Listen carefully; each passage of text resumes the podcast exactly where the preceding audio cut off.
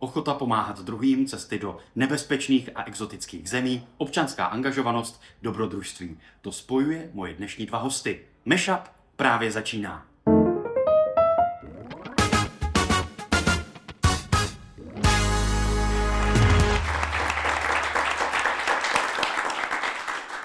Já jsem Michal a tohle je můj mashup, tedy prolínání dvou melodií, ale hlavně v dnešním případě dvou zajímavých osobností. Mé pozvání přijali herečka Jana Plotková, dobrý den. Dobrý den, děkuji. A lékař a lékař Tomáš Šebek, dobrý den. Dobrý den. A velmi srdečně tady vítám publikum v divadle Not. Díky moc, že jste dorazili. Tomáši, začnu u vás. Jak se hledá krásno v obrázcích žlučníkových kamenů? Těžko. Eh, potřebuje to trochu fantazy a hlavně spolupráci toho týmu. Eh, to znamená, když se dokončí ten výkon chirurgický, tak se eh, ty sestřičky na sále stanou osvětlovačky, ten malý operační stolek se stane jevištěm a na něj se musí ten žučník hezky prostě naaranžovat, aby to pak skutečně bylo krásný. Takže když se podívám na něco takového, tak, tak to stojí hrozně moc času. tak to je naaranžované krásno žlučníkového kamenu. To jsou lehce vodou ostříknuté kamenky, aby prostě byly opalescentní, ten žlučník musí být omytý. Takhle pěkně to v tom lidském těle. Vám se to líbí? Uh, mně to připadá jako moje práce, ale důležitější, že se to líbí tomu publiku. Jano, to je vy jako publikum, já jsem se dočetl v jednom rozhovoru, z rozhovoru, že vy jste sice hrála zdravotní sestru v jedné minisérii, ale že máte problémy s odběrem krve, tak když na úvod vám ukazuju takový obrázek, co to s váma dělá? Já myslím, že to je plněná paprika žampionama. Proto je tam ten food porn. Food porn že jo? Ale takhle to je opravdu jako uh, žlučník? Tak, takhle to je žlučník, ale fakt si původně publikum myslelo, že to je třeba paprikový lusk plněný cizrnou. Já jsem přemýšlela o té No a proč vy vlastně něco takového sdílíte na sociálních sítích, Tomáši? Já u těch věcí moc nepřemýšlím na počátku a teprve pak hledám vlastně tu intelektuální misi a tady jsem ji našel až po dlouhých měsících té prevence. Já těm lidem vlastně jako říkám, je to sice moc pěkný, dá se to pěkně naaranžovat, eh, může vám to připomínat třeba ten paprikový lusk s cizrnou, ale je to primárně o tom, že to v tom těle nechcete. Tak se zamyslete, když už to tam budete mít, já to s radostí uříznu, ale uh, není to nutný, možná můžete udělat něco pro sebe. Jano, ve vás takovýto obrázek by přiměl vás jít na prevenci nebo preventivní prohlídku? Já v tom vidím jídlo, takže... A máte na to chuť?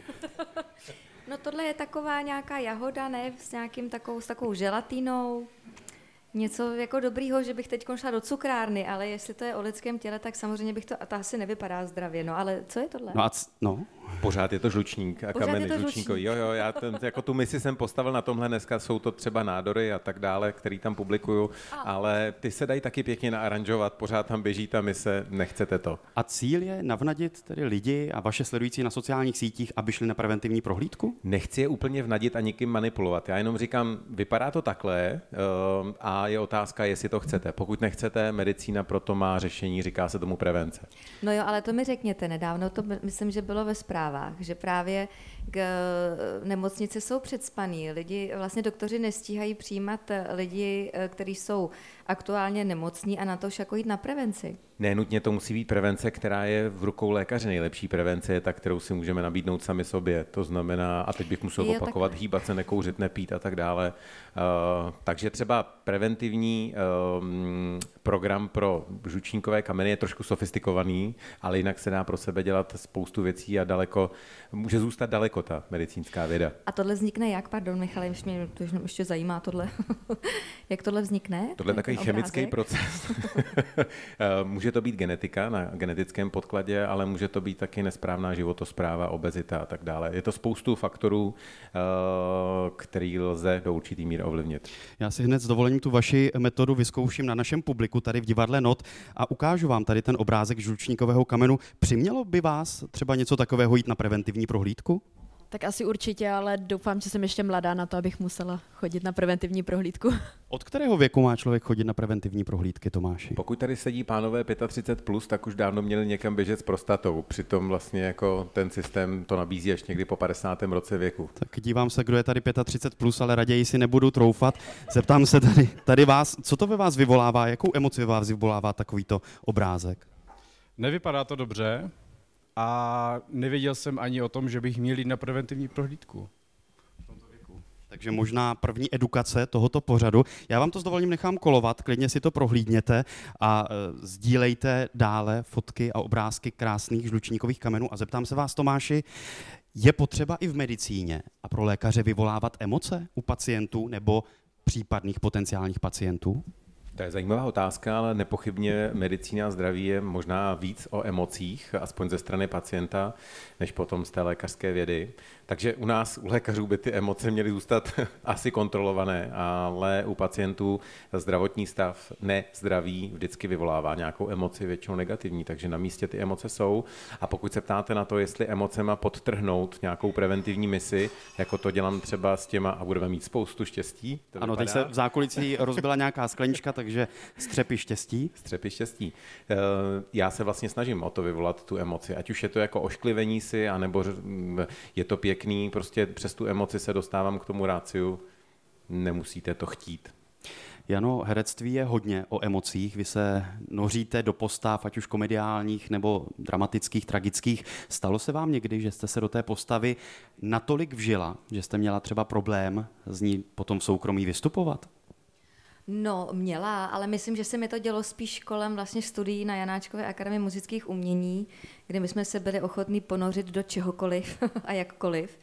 Takže tam se, mi to, tam se mi to hodně dělo. Já jsem si zrovna dneska vzpomenula tady uh, uh, s panem ředitelem tohoto prostoru divadla Not, uh, že vlastně já jsem tady kdysi hrála představení Zvíře, což bylo moje absolventské představení v režii Sergeje Fedotová který nás vždycky hodinu před představením nutil už být v kostýmu, v masce a tančit eh, nebo pohybovat se už v té postavě, což byli vlastně postižený lidi radioaktivním výbuchem, tak hodinu jsme se měli pohybovat do Rammsteina eh, vlastně jako postižený lidi. Bylo to, jako pro mě to je strašná vzpomínka, ale tehdy jsem byla opravdu ochotná tu hodinu takhle pod Rammsteinem jako strávit. Dneska, když ho slyším, tak mám úplně ošipky a, a tělo mi automaticky jede do skřivení. Jak to jako vlastně má ta hudba neuvěřitelnou moc. Takže od té doby jsem si říkala, takhle už to nechci. Takže se s tím postupně jako čas, postupem času snažím nějak jako pracovat a musím říct, že se mi to daří a vlastně ta duševní hygiena po každém natáčení nebo po představení musí proběhnout. A jak rychle se umíte přepnout do té role, kolik času před představením nebo před natáčením potřebujete a jak rychle po představení umíte zase vypnout? No u představení je to něco jiného, protože když už hraju představení, který já nevím, 7 let, 8 let eh, starý, tak už je to eh, něčím trošku zautomatizovaný, jakmile jsem v kostýmu, jakmile jsem nalíčená, tak víceméně už jenom jdu před diváky a jenom tak se snažím naladit na tu atmosféru, která vlastně z diváků je, protože to je přece jenom po každý jiný. Diváci nám tvoří to představení. No a co se týká natáčení, tak do postavy se dostávám vlastně tou přípravou, no, takže vlastně si to tak zkouším potom v běžném životě ne úplně před lidmi, abych nevypadala jako blázen, tak spíš jako doma si představuju různé situace, jak by ta postava to mohla pojmout. No a potom, jakmile skončí celé to natáčení, tak to takhle odevzdávám s tím kostýmem a jdu se projít a snažím se najít zase samu sebe. Tomáše, když Jana zmínila duševní hygienu, jak si duševní hygienu uchovává nebo pěstuje chirurg? Mě baví sport, pro mě sport eh, ventil a pak možná ty nejsložitější zážitky, které jsem jako doktor, jako chirurg měl, tak eh, přestože jsem si to zpočátku nemyslel, publikum mě přesvědčilo pár psychiatrů, že to psaní, který jsem vlastně eh, na zážitky z zahraničních humanitárních misí použil, tak mohlo být určitou formou terapie duševní hygieny. Když zažíváte pochopitelně nepěkné situace, třeba na operačních sálech, rozbrečel jste se někdy v práci nebo po práci? No já jsem o tom i napsal, nebo psal jsem o tom opakovaně, protože to se vám v těch jako hodně složitých situacích na domácím operačním sále asi ne. Eh, moji pacienti jsou dospělí a tam přece jenom je možný zachovat eh, tu profesionalitu a držet ty emoce pod pokličkou, ale na těch jiných operačních sálech v jiných zemích za jiných okolností jsou to velmi často děti, až třetina z nich a tam se ty emoce tímhle způsobem celkem přirozeně uvolňují. A naopak smích? Humor, možná černý humor, je to součástí nějaké duševní hygieny, když člověk zažívá jako šílené situace, má pak tendenci to právě zlehčovat a mít to jako nějakou obranu možná? No nepochybně, fantastický jsou kanadský žertíky vašich kolegů, kteří jsou úplně vyčerpaný po celodenní práci a vy jim prostě způsobíte nějakou traumatizující skutečnost hru ehm, a ještě se u toho dobře bavíte, většinou vy a ne oni. Eh, to samozřejmě k té práci patří. Humor eh, je polovina úspěchu léčby. Jano, vy jste jednou řekla v jednom z rozhovorů, že vám není vlastní přijít někam, ať už na natáčení nebo na zkoušku před představením před premiérou nepřipravená. Že dbáte na to, abyste opravdu byla připravená i vůči kolegům ostatním. Takže jste puntičkář? Neřekla bych, že úplně puntičkář, eh, to úplně ne, ale vlastně mám pocit, že to není fér vůči ostatním kolegům, který tam se mnou jsou, který tam se mnou musí strávit čas aby třeba čekali na to, než se vymáčknu, než si vzpomenu na text eh, nebo něco, že bych třeba něco zapomněla. Jako někdy se stane, že mě vypadne text, jo, to se prostě děje. Ale jako myslím během zkoušení nebo během natáčení, no tak mně by to nepřišlo fér. Nejste bohem? Tedy nejste bohem, který by přišel rozevlátý bez znalosti mm, textu ne, na zkoušku? Nejsem. Ne, nejsem. To dělají jenom chirurgové. Jo. na to jsem se právě chtěl zeptat, jestli si může chirurg dovolit být bohem. Tak teď nevím úplně, co mám odpovědět, abych prostě no pravdu, pravdu. nepokazil představu o úrovni péče um, uh, medicíny v České republice. Já myslím, že uh, umění do medicíny patří a i vlastně způsob, jak komunikujete a tak um, to všechno s úspěchem, neúspěchem té léčby nebo důvěry minimálně uh, pacienta souvisí. Tak já doufám, že si to teda může dovolit být trošku jako bohem. Ale a vám připravený. se někdy stalo, že byste přišel nepřipravený, nebo že byste třeba v nějakou danou situaci jako fakt nevěděl, co s tím a musel jenom vyloženě improvizovat? Já myslím, že to bohemství nemusí spočívat v tom, že bych byl nepřipravený, ale může to být třeba nějaká forma bonvivánství, která by jako na mě působila jako pacienta velmi dobře. A myslím, že já se někdy snažím navodit takovéhle, eh, jako na tom operačním sále je to jedno, protože už vaše obecenstvo spí, ale když se třeba eh, dostanu k tomu, co dělám eh, vedle chirurgie, to jsou endoskopie a máte připraveného pacienta na kolonoskopii mírně zdrogovaného, takže je připravený přijímat a bavit se možná lépe, než kdyby byl prostě při všech smyslech, tak tam jako nějaká forma prostě humoru, nadsázky, bonvivánství, možná i bohemství patří. Máte něco, co zaručeně funguje na zdrogovaného pacienta těsně před operací? Eh, funguje se, eh, no před operací tam to většinou nefunguje, protože hm, když už se chci zeptat, tak anesteziolog podá tu finální dávku a ten člověk skončí v limbu, ale u té endoskopie stačí se zeptat prostě na něco ze života pacienta a pustí se prostě vodopád zajímavých informací, velmi často humorných jako historek, který si naštěstí ten člověk vůbec nepamatuje a my si necháváme pro sebe. Rozumím, takže to z vás ani nebudu tahat. Já jsem ten dnešní rozhovor začal krásným, s nadsázkou, tedy krásným žlučníkových kamenů, ale jenom v čem vy teď obecně v životě na světě spatřujete krásno? No asi nejvíc v přírodě. Myslím, že už to tak jako všeobecně ví, ale, ale je to tak, no. Pro mě je to rozhodně příroda a zvířata. Je to pro vás únik z té naší civilizace, z našich životů, jaké žijeme? No to je pro mě vlastně asi taková ta jediná realita, která, která je skutečně jako realitou, protože tam, tam se nikdo neskrývá, tam nikdo se nepřetvařuje, protože prostě příroda je taková, jaká je sama o sobě. Ale je to pravda, je to takový můj únik a je to taková moje i léčba že když toho je někdy příliš, tak prostě já se musím mít projít. No já vím, že vy jste si s partnerem před nějakou dobou i pořídili chalupu ano. v Krkonoších, že tam trávíte relativně dost času. Říkáte, že ta příroda je pro vás realita, ale přece jenom žijete v Praze, hrajete v divadlech, točíte filmy. Kdyby to šlo, unik, nebo byla byste jenom v té realitě té přírody, pokud byste mohla?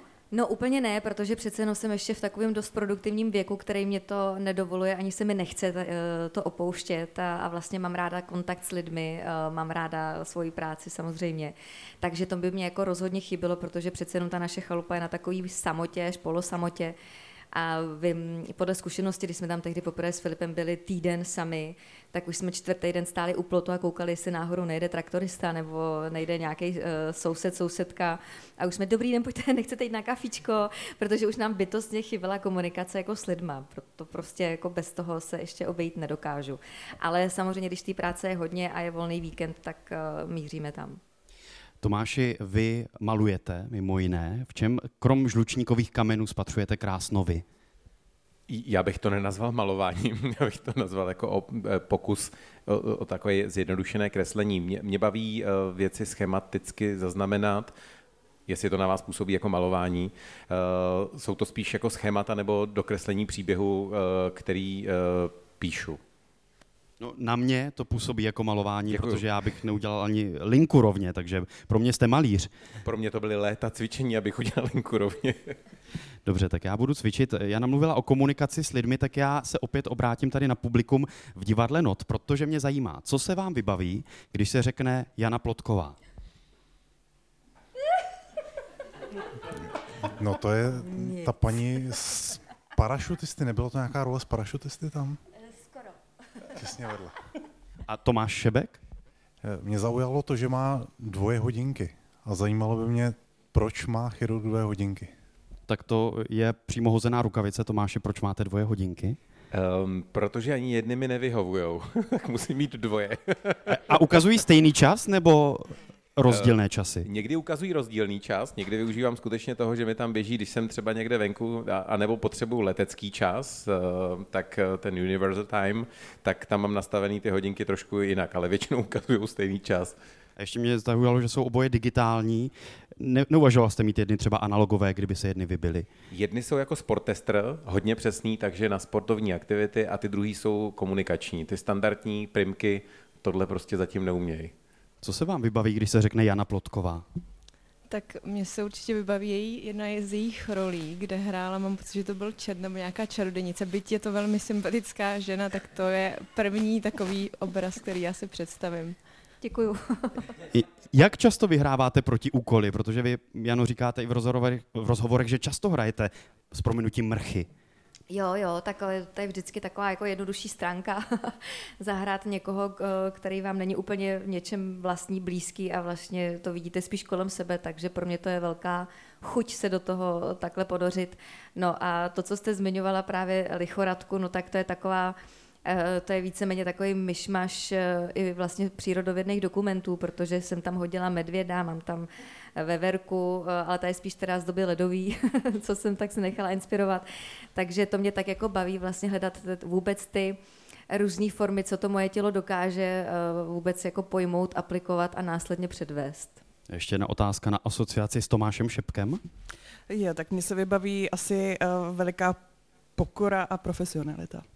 Dobře, děkuju. Já když jsem si na vás dělal přípravu, tak jsem vlastně často narazil na to, že oba býváte za, zařazování do různých takových jako škatulek, které v těch rozhovorech se snažíte vyvracet. Že vás, Jano, velmi často označovali za křehkou blondýnu, vy jste o tom xkrát mluvila, že se necítíte být křehká, že to na vás působí eh, tím způsobem, že si neumíte o něco říct nebo jako slabě. Máte pocit, že jste zařazována do škatulek? Já myslím, že jo, ale že to je takový asi normální standard vlastně ve společnosti, že eh, pro nás je to jednoduchý, protože když někdo řekne křehká blondýna, tak si už hnedka pod tím něco představí. Eh, no, takže já už jsem si na to asi nějak eh, zvykla, už asi vám to vyvracet nebudu, protože prostě jsem se toho za tu dobu nezbavila. Ještě no, vlastně... Já si to nemyslím a nechci to vyvracet. No, Spíš mě no, zajímá, no. jak vy se na to díváte, když často do té škatulky vlastně pro někoho spadáte. No co já s tím, no? Nadělám. teď, už asi, teď už asi nic, ale myslím, že tak je to taková jako zjednodušená forma asi té komunikace, tak jak jsou dneska jak jsme zvyklí rychle komunikovat skrz tvý telefony, skrz sociální sítě, tak si myslím, že tohle je taky jako rychlo zkrátka pro komunikace, že už si tak jako říkáme heslovitě ty, ty věci a už to nerozebíráme víc a asi to v něčem pomáhá, v něčem ne, ale tak, taková je doba asi. Vy zase Tomáši často eh, jste v té škatulce toho správňáka, slušňáka, taky vyvracíte, že třeba i někdy chodíte na červenou, v Praze jsem se dokonce dočetl. Bojujete vy s těma škatulkama, do kterých býváte zařazována? Já jsem s nimi asi nejvíc zabojoval v těch knížkách, kde jsem právě snažil se vyvrátit, že rozhodně slušňák, správňák možná ani tu pokoru nemám spoustu dalších uh, dobrých vlastností, uh, které ve mně dobří lidé chtějí vidět a já nima nedisponuju. Když si potom někdo přečte některou z mých knížek, tak to funguje tak, že já sám jsem se zařadil do úplně jiné škatulky, přijde prostě rozevlátý pacient, který od dveří hlásí ty vole nazdar, tak protože si přečetl nějakou knížku, kterou jsem napsal, tak to je zase jako pro mě potom překvapivý, do který škatule jsem se dostal já sám, ale uh, pokoušel jsem se vlastně vyškatulkovat se v rámci svého pokusu o psaní. Jano, vy se hodně občansky angažujete. Podpořila jste před nějakou dobou Milion chvilek pro demokracii, v prezidentských volbách Danuši Nerudovou, píšete dopisy na ministerstva, ať už v Česku nebo i v Norsku. Eh, zapojujete se do řady kampaní. Kde se vy vás bere tady ta potřeba se takhle jako veřejně občansky vyjadřovat? No, asi to jde z nějaký mojí hlubší podstaty. Nikdy jsem o tom takhle jako úplně nepřemýšlela, že by že bych si zatím nějak jako cíleně šla, ale jsou prostě věci, které se, mi, se mě dotýkají. A když už, mm, dejme tomu ten, dejme tomu jsem nějakým způsobem vlastně jako by společensky známá osoba, tak si říkám, že pokud se právě týkalo naší jako vnitřní, eh, vnitrostátní politiky, tak jsem si říkala, tak ale je prostě důležitý trošku ukázat to, na jakou stranu patřím, protože uh, já vím, že třeba spousta, lidem, spousta lidí eh, vyčítá hercům nebo vůbec známým osobnostem, že se nějakým způsobem angažují uh, do politiky. A vlastně a to se mně jako, jako nelíbilo, proto jsem asi do toho takhle jako vklouzla a začala to víc eh, dávat veřejně najevo, protože s tím absolutně nesouhlasím, protože to, že jsem známá osobnost, mě nebere právo konat jako občan této republiky. Um, doufám, že jsem vždycky stála na té správné straně, nikoli uh, na té druhé, tak vlastně mě to přišlo tak jako přirozený. No a pak se k tomu začaly nabalovat i ty další věci, které se právě hlavně týkaly přírody, týkaly se zvířat. A nejenom, když jsem zjistila, že vlastně se dá napsat do Evropské unie nebo na jakýkoliv úřad, tak eh, mě to vždycky udělalo vlastně dobře, ale možná to i souviselo s tím, že já jsem si potřebovala nějak ulevit. Ale vždycky, když někam píšu, tak vlastně já k tomu přistupuju tak, že uh, nikdy nevíte, co, jestli to s něčím nepohne. Ono to může skončit v koši, nikdo to nemusí přečíst, ale já mám vlastně pocit, že když už jsem do něčeho vložila energii, tak třeba se to někde zúročí a třeba ne. Ale já vždycky věřím, že jo a v tom je asi moje taková jakoby bezbřehá naděje, kterou víceméně mám v každém takovém činu, který já udělám. No, já jsem ale četl, že když jste psala i do Norska nebo na České ministerstvo kvůli zasněžování právě v Krkonoších, takže ty odpovědi buď nebyly nějaké, nebo velmi často velmi strohé, jako jo, děkujeme, bereme na vědomí. Máte pocit, že jste někdy s něčím pohla, nebo na to pohnutí zatím pořád čekáte? Asi pořád čekám. Ale no. nebere vám to tu chuť pořád do toho jít a pořád eh, se jo, vyjadřovat? nebere, nebere, naopak. A s těmi politickými názory, když je jasné, jaký máte světonázor, nebo k jaké ideologii tíhnete, nebo s čím sympatizujete, máte, pot, pardon, máte potom pocit, že jdete vlastně z kůží na trh, že jste možná až příliš na tom veřejném podnose? Uh, to si úplně nemyslím, protože moje vlastně takováhle jakoby podpora není v tom, uh, že já bych, jakoby, když byly třeba teď prezidentské volby, že bych se vlastně někde úplně jasně postavila uh, za záda uh, některých z kandidátů. Vlastně tady takovéhle míře podpory já se vlastně vyhýbám. Ale veřejně jste to řekla, koho Veřejně volit? jsem to řekla, ale vlastně já už potom nejdu jakoby na to pódium, abych já vlastně podpořila takhle fyzicky, to ne. Já jenom vlastně dávám najevo ten můj směr, eh, vlastně směřování mýho myšlení, nebo toho, kam jakoby tíhne nějaká moje jako životní potřeba, ale vlastně už to potom nepošlu tak, jako že bych vlastně úplně takhle jako veřejně vystoupila. Tomáši, vy jste veřejně vystoupil na podporu Petra Pavla v prezidentských volbách.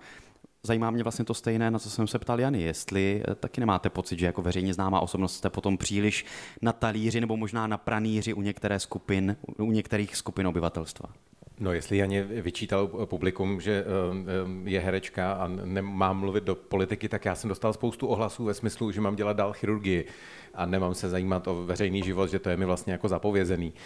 Um, já jsem viděl spoustu zemí, kde se vlastně díky um, neschopnosti politiků, reprezentace um, těch zemí se jakkoliv domluvit, dostali um, občané té země do jako zoufalých situací a měl jsem výjimečně v České republice něco komentu, ale tentokrát jsem měl dojem, že je potřeba o to zabojovat i osobně, když ne pro mě, tak prostě naprosto sobecky pro generaci po mně, pro Eh, moje děti. Tak ehm, za mě to nebyla otázka, zda já jsem musel. No a oba jste zmínili, že jste se setkávali s tím názorem, že jako veřejná osobnost by se se neměli vůbec vyjadřovat. Vy jste se, Tomáše, někdy setkal eh, s takovým tím názorem, Vy jste lékař, jste chirurg, měl byste operovat tady v Česku a nejezdit někam do Jemenu, protože je potřeba se tady starat o naše lidi. Řekl vám to někdy někdo, nebo napsal vám to někdy někdo? Určitě, já jsem byl několikrát odsouzený na sociálních sítích za různé věci, například, že jsem prostě pomáhal té či jiné straně bez toho, aniž by vlastně ten pisatel pochopil, že jsme neutrální v rámci organizace Lékařů bez hranic. Takže eh, s tímhle názorem jsem se potkával a potkávám velmi často, ale mám už na to vyvinutou takovou sadu argumentů, který tam prostě zcela mechanicky skládám a většinou tak u třetího ze třiceti ten respondent uh, přestane Přestane komunikovat. komunikovat. Jano, podle čeho vy si vybíráte tedy to téma, které už je pro vás tak zásadní, že máte potřebu v tom podniknout nějaký krok? Máte nějaký klíč nebo nějaká kritéria, anebo je to čistě intuitivní? Je to úplně intuitivní. Je to, jak to tak ke mně přijde, v jakém čase, v jakém já jsem rozpoložení, čím se momentálně zaobírám, tak si myslím, že to vždycky někde tak jako zaklapne a z toho to potom vypramení.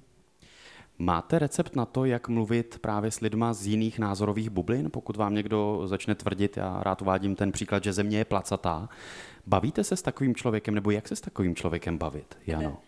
No, já jsem právě eh, před eh, prvním kolem eh, prezidentských voleb takhle jsem si říkala, nemůžu jenom tak jako nechat tam ty zprávy právě od lidí, kteří mě vlastně do mě docela hustě šli kvůli podpoře Danuše Derudový a tak a vlastně víceméně proti, vlastně hodně reagovali na to moje antibabišovství, který jsem fakt jako rozjela ve velkým, protože už jsem toho měla plný zuby, fakt jsem toho měla dost. A najednou mi začaly psát ženy, byly to ženy. Říkám, já to zkusím, zkusím zavíst nějaký druh konverzace. Ale vždycky vlastně platilo to, že jsem byla velice slušná. Vlastně velmi, jako, jako kdybych se chovala i k ním jako s úctou, prostě jako k člověku. To znamená, hezky jsem vlastně pozdravila, poděkovala jsem za zprávu a jenom jsem řekla, že teda já tu věc vidím trochu jinak a zač- vysvětlila jsem to, rozloučila jsem se. A ta paní jako, o, děkuji vám jako za vaši slušnost, ale já to vidím jako takhle, nemáte pravdu. A já, a já v tu chvíli vlastně začínám hledat. Mě občas někdo, jedna moje kamarádka mi říká, že jsem Google, protože skoro vždycky všechno najdu. A začala jsem hledat vlastně jenom odkazy, kde, kde je to jasně jako černý na bílým, že prostě je to tak, jak to je. A ta paní, ne, ne, ne, to není pravda, to se vlastně nějak týkalo um, toho, že uh, Andrej Babiš byl uh, vlastně členem STB, agentem, a paní, ne, ne, ne, já tomu nevěřím, to, to, jsou, jako, to jsou keci. Říkám, ne, tady to máte, poslala si mi i ten ofocený průkaz, všechno. Ne, to je prostě šméčko, tomu já nevěřím. Ne, a teď se mi poslala jako veškerý články. A stejně to skončí tím, že prostě paní tomu nevěří. A v tu chvíli už je mi jako jasný, že nemá cenu posílat další články, nemá cenu jí přesvědčovat o tom, že eh, ona prostě žije v nějaké jako bublině, který chce věřit a mám pocit, že já kdybych jí tu bublinu úplně rozbila, že se jí sesype svět, což vlastně já zase úplně jako eh, na to nemám právo, jednak to jako nechci, je to vlastně jako je to jedno. Jo, ale, ale jako dala jsem si s tím tu práci, ale myslím si, že základem takovéhle komunikace je vždycky slušnost. No ale vy taky jednou, jednu dobu jste přestala dávat rozhovory eh, do Mafry, do médií ze společnosti Mafra, holdingu Agrofert. Nemáte ale pocit, že právě do těch médií byste třeba s vašimi názory měla chodit, pokud byste třeba někoho chtěla, nevím jestli přesvědčit, ale minimálně komunikovat i s tou druhou názorovou stranou, že by to právě bylo potřeba? A vy si myslíte, že někdo z Mafry by se mnou dělal jakoby společensko-politický rozhovor? Já myslím, že ne. A nedostala jste za těch posledních kolik je to pět let nabídku nebo no, pozvání na rozhovor? No, jako dostala jsem nabídku normálně na rozhovor, co se týkalo mé práce eh, nebo vlastně soukromí, takže víc takový bulvární věci ale to, jako, to já můžu udělat jako pro jakýkoliv jiný médium, který není vlastně jenom mafrou, ale jinak jako vlastně tam, kdybych eh, si pustila svoji pusu na špacír, eh, tak eh, myslím si, že by to neprošlo. Tomáši, vy máte recept na to, jak mluvit a komunikovat s lidmi, kteří si myslí, že je země placatá? Já mám na to recept v tom, že mluvím a čekám, co z toho bude když na to je samozřejmě čas, no, jako nelze uvíznout úplně, ale eh, když můžu, tak se snažím komunikovat. Eh, já v tom mám tu naději, že i když na konci se rozejdeme s někým, kdo třeba na začátku byl agresivní, tak je to většinou jako přátelské podání si digitální rukou a jasně, tak eh, nakonec jsme došli k tomu, že Uh, druhá strana si bude dále myslet, že země je placatá, ale chováme se k sobě slušně. To mi připadá jako v té komunikaci nejpodstatnější, aby tam zůstal respekt. Pamatuju si jednou, bylo to v souvislosti s operacemi lékařů bez hranic ve středozemním moři a tady tou velkou bublinou migrace a dostal jsem takovou strašnou sodu digitální, až jsem se jako v úzovkách naštval a napsal jsem, přijďte mi to říct do očí, do ordinace v nemocnici na Františku a ten borec přišel. fyzicky. A jak to Dobrý dopadlo? den, jsem tady, volal jste mě. A fajn, byl to desetiminutový rozhovor, velmi kultivovaný, s člověkem, který se vyjadřoval jako na těch sítích příšerně, tak najednou prostě, a vo, neříkám, že jsme odešli v obětí a vůbec jsem ho nepřesvědčil, ale řekli jsme si, dobrý, respektujeme se, mám jiný názor, ale jako, a to mi dává naději, že prostě jsme schopní komunikovat, eh, že by si člověk měl dát tu práci a nehodit to za hlavu. Někdy to fakt nejde, ale ve většině případů ta komunikace je klíč. Jedna z rubrik Meshupu je takzvaný minutový valčík, což znamená, eh, že to jsou velmi rychlé otázky a já vás budu prosit o velmi rychlé odpovědi. Eh, Minutový valčík říká se, že tu Chopinovou skladbu eh, správný klavírista zahraje za minutu, ale ona trvá déle, takže já poprosím tady někoho v sále, jestli by nám to mohl stopovat. Jestli máte, máte stopky na mobilu, jo, tak máme tady slečnu, která má stopky, ale dejte tam prosím minutu 30. Cílem Minut- je toho udělat co nejvíc. A cílem je projet co nejvíc otázek. Takže jako na první dobrou poprosím Budu odpovědi. pomalej. No, Valčík může být A, dva, tři, dva, dva, tři. Tak uvidíme, možná stihneme dvě otázky a dvě odpovědi. Máte tam minutu 30? Odstartujete nám to, prosím? Tak jo, tak jste připraveni? Budeme se střídat, budete se střídat. Jano, jaký je váš největší úspěch? Život. Tomáši, tančíte? Ne, Jano, na co se těšíte? Na dovolenou. Tomáši, ke komu vzhlížíte? K lepším než jsem já, k většině. Žijete naplno? Někdy. Jste optimista nebo pesimista? Optimista. Která vzpomínka z dětství se vám teď vybaví jako první? Šašek. Kde se cítíte nejlépe? Tady. Děkujeme. Se kterou filmovou postavou se stotožňujete? Ježíš Maria. S tím? Ne. Na co byste chtěl mít talent? Na chirurgii. Za co nejraději utrácíte? E, za kapsičky pro kočky. Zpíváte si ve sprše? Zpívám. Zpíváte si v autě? Ano. Hlava v oblacích nebo nohama na zemi? Oboje nutné. Bez čeho si nedokážete představit svůj den? Bez kávy. Co vás zaručeně rozesměje? I ten nejprimitivnější for. Za co vás naposledy někdo pochválil? E, Filip za Vánočku. Co je vaše nejsilnější stránka? Vůle. Máte ráda překvapení? Ne. Co jste naposledy četl? Bílá voda. Jakou píseň teď nemůžete dostat z hlavy? Mama mia. Co, co vám dokáže absolutně zkazit náladu?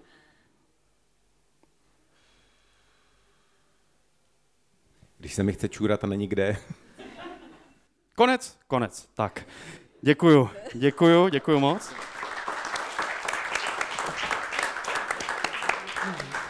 Zvládli jste to rychle. Proč ten šašek z dětství? No, protože já jsem měla takového malitanového šaška, který mě provázel docela dlouho a pak já jsem ho vykuchala. To už možná jsem chtěla být lékařka, nevím.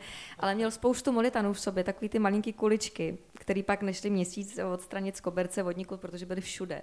Ale byl to můj oblíbený šašek. Vy jste, Tomáši, s Lékaři bez hranic navštívil řadu zemí, Jižní Súdán, Afganistán, Jemen. Je nějaká země nebo nějaká oblast, kam byste nikdy nejel? Říkal jsem to o Jemenu.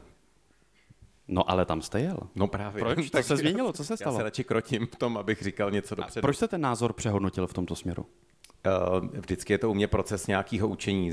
Vlastně nové věci u mě přirozeně vyvolávají uh, emoce, uh, nerad jako všichni ostatní vylézám z komfortní zóny, ale pak eh, vždycky nějak, eh, ne vždycky nějaká, ale fakta a pokaždé mě přesvědčí, že třeba ten názor přehodnotím a, a převáželo tam to, že ta organizace v daný čas mě tam potřebovala, já jsem měl tu expertizu, kterou jsem tam mohl dodat a že bezpečnostní situace nakonec nebyla tak černá, jak jsem si původně představoval v nevědomí.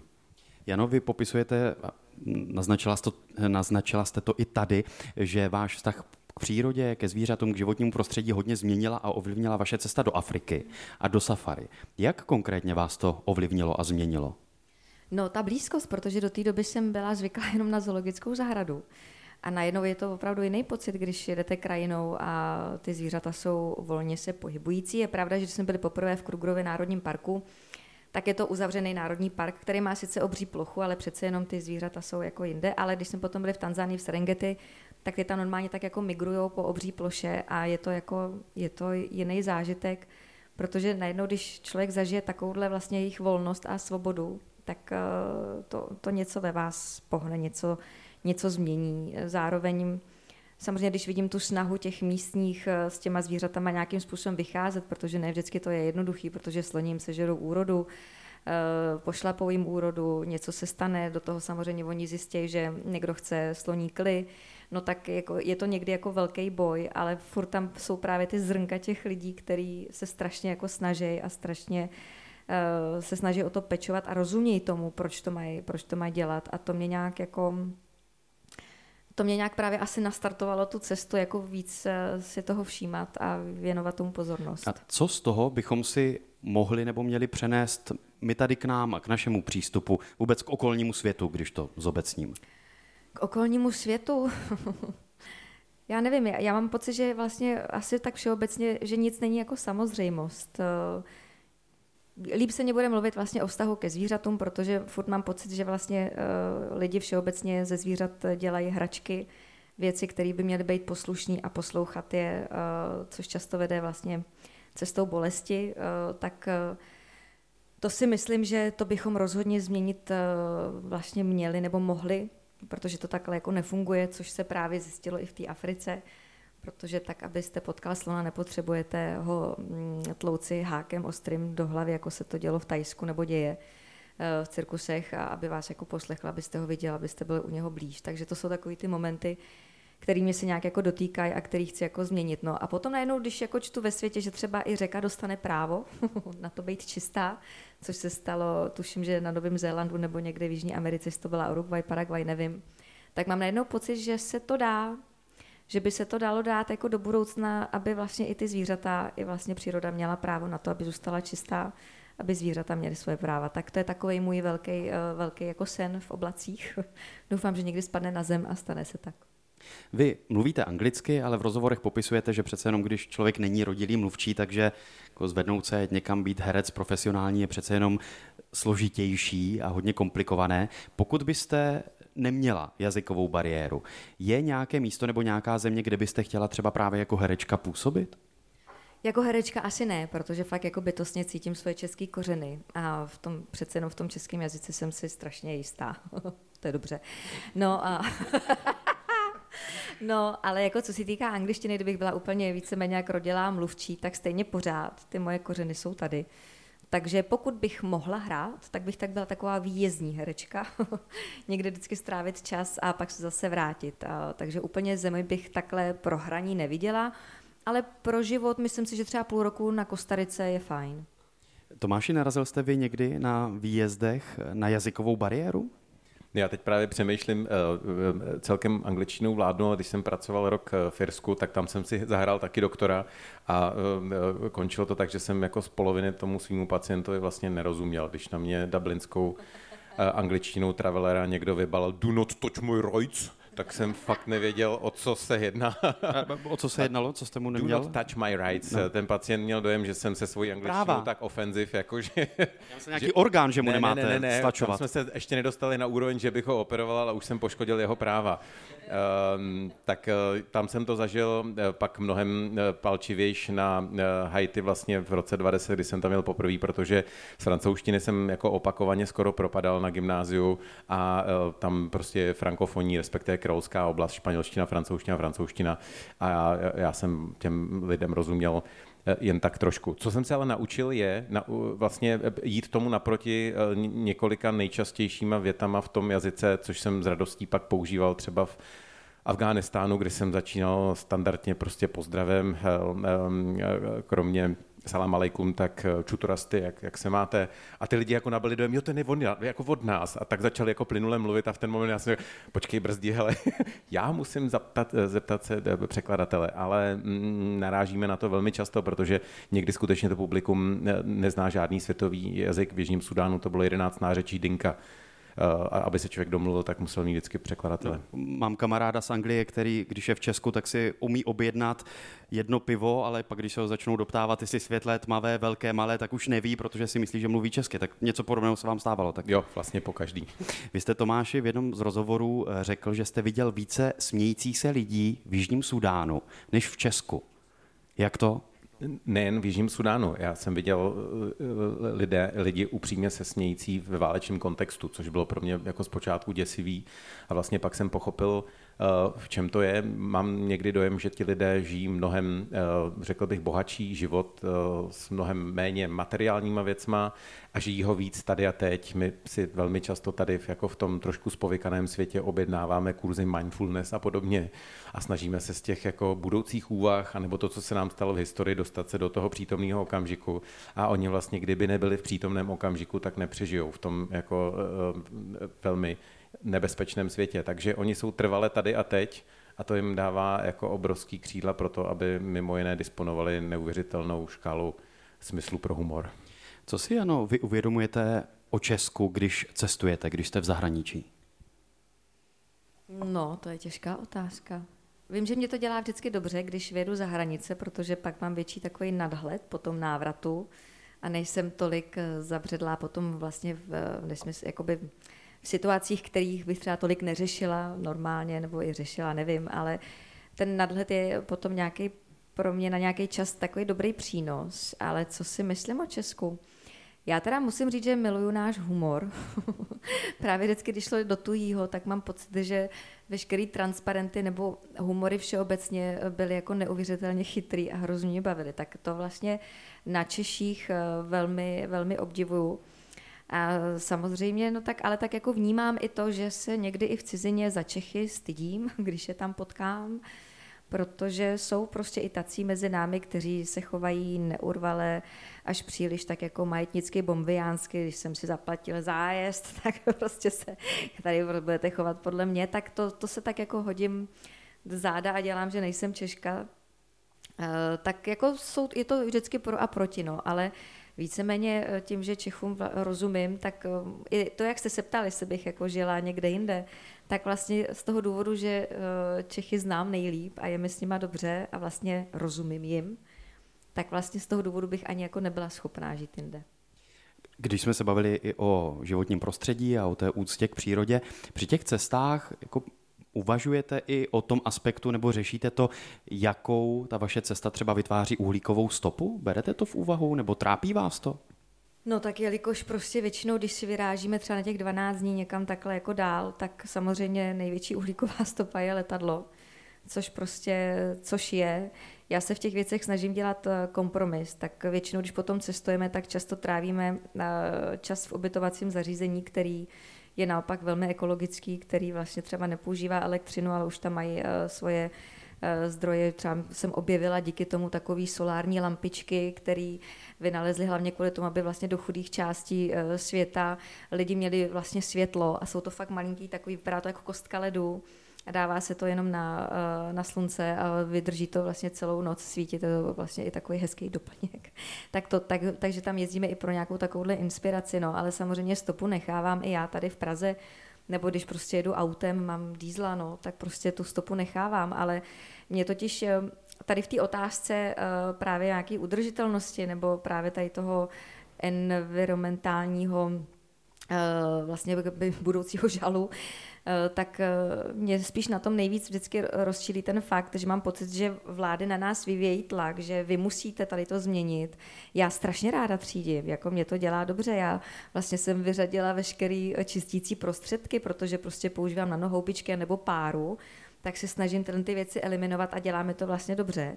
Ale lidi po mně nemůžou, jako vlády po mně nemůžou chtít, abych já okamžitě si koupila elektroauto, abych okamžitě dělala tyhle ty věci, když vlastně musíme nejdřív jako začít s těma, který dělají tu největší uhlíkovou stopu. A což teda, jestli jsem to správně četla, tak to jsou třeba takový ty obří nákladní lodě, které jezdí na ten, jak se tomu říká, mazut, nebo co to je? je to, to je vlastně ta jako změna by podle vás měla jít spíš jako od vrchu než jako od spodu? Od, no jistě, jistě. Jak to máte Já vy? se pak ráda přidám. Já se přidávám i teď, když to nejde od vrchu. Ale vlastně největší změna vždycky musí jít od vrchu. Jak to máte, Tomáši, vy s udržitelností při cestování a třeba i soukromém mám na mysli? No já to mám v poslední době, eh, pokládám si někdy až děsivou otázku, ale říkám si, že když bych si ji nepoložil, tak bych třeba eh, nebyl ve svých očích ehm, jako správným doktorem. Já někdy přemýšlím, jestli má smysl pomáhat druhu homo sapiens. Uh, protože si tak myslím, že jako kdybychom tady nebyli, tak planetě se bude dát. Je tady jedna jistota, jak říkala Jana, jestli to někdy nastane, ono to nastane. Až tady nebudeme, tak ta planeta tady bude pořád a nějaký Takže život tady bude pořád. Vaše udržitelnost to je, to je, je neoperovat lidi. To je, no, to jsem neřekl. to bych Já potřebuji titulek. Já jsem si myslel, že se toho chytnete, to je správně, ale já bych to rád usadil ve smyslu, je dobré si pokládat otázku, má smysl pomáhat a já si pak na ní odpovídám, ano, má, je to moje práce, mám tam nejlepší expertízu, nemám ji v něčem jiném, ale někdy si říkám, jestli třeba bych, kdybych volil jinak, znám organizaci veterináři bez hranic, třeba, nebo taky elektrikáři bez hranic, um, jestli bych třeba nevolil eh, jinak. Nicméně to neříká, že nebudu už operovat lidi, nebo nebudu eh, se pokoušet být prospěšným lékařem, ale to je jedna z věcí, která mi pomáhá se s tím nějakým způsobem vyrovnat. A v osobním životě to mám asi tak, že jako postupně se vlastně snažím tu uhlíkovou stopu jako hladit. Lékaři bez hranic dneska, to už je skoro pět let, kdy to jako e, řešíme na velmi vysoké úrovni a cokoliv dřív bylo vlastně jednoduše zvládnutelné letecky, dneska řešíme jiným způsobem. E, sám jsem majitelem elektroauta, ale to neříkám, že by mě ta technologie prostě jenom baví a jsem takový ten early adopter, chtěl jsem to vyzkoušet Eh, jak to funguje. Přemýšlím nad tím eh, a vlastně čím dál, tím víc jsem radši doma, jako v lokálním prostředí, v lokální komunitě a mám dojem, že tím možná prospívám eh, tomu nejvíce. Souhlasím, že to má být změna jako i ze zhora, ale úplně když jsme měli být lehce konfrontační, já myslím, že to má být jako i ze spoda. Jo, to má jít prostě proti sobě eh, ve smyslu všichni jedním směrem společně, protože když si to uvědomíme každý jeden, tak, tak ta změna nastane. Otázka je, jestli my tady v Čechách, v Evropě, kde si myslím, že se tou problematikou zabýváme uh, velmi intenzivně, na rozdíl od jiných kontinentů, kde je to vlastně šumák, tak, tak jestli je něco zmůžeme. Ale jedna jistota je, jako dobře to dopadne. Ale už bez nás možná. Princip mashupu je, aby se i oba hosté vzájemně inspirovali a něčím třeba obohatili. Pokud byste si měli vzít jednu vlastnost nebo jednu věc od toho druhého, kterou byste se chtěli naučit nebo mít sobě vlastní, která by to byla? Jano, od Tomáše. No já se tady s Tomášem vidím dneska poprvé a vlastně by se mně asi líbil právě ten, ten rozhled, ten přehled a klid. A Tomáši, vy od Jany? A já bych chtěl být intelektuál s brýlemi. No to, že mám brýle, neznamená, že jsem intelektuál. To jsem nechtěl říct. to nemusí vůbec nic znamenat. Tak jsem si vymyslel dvě věci, tak dobře, já bych chtěl být intelektuál.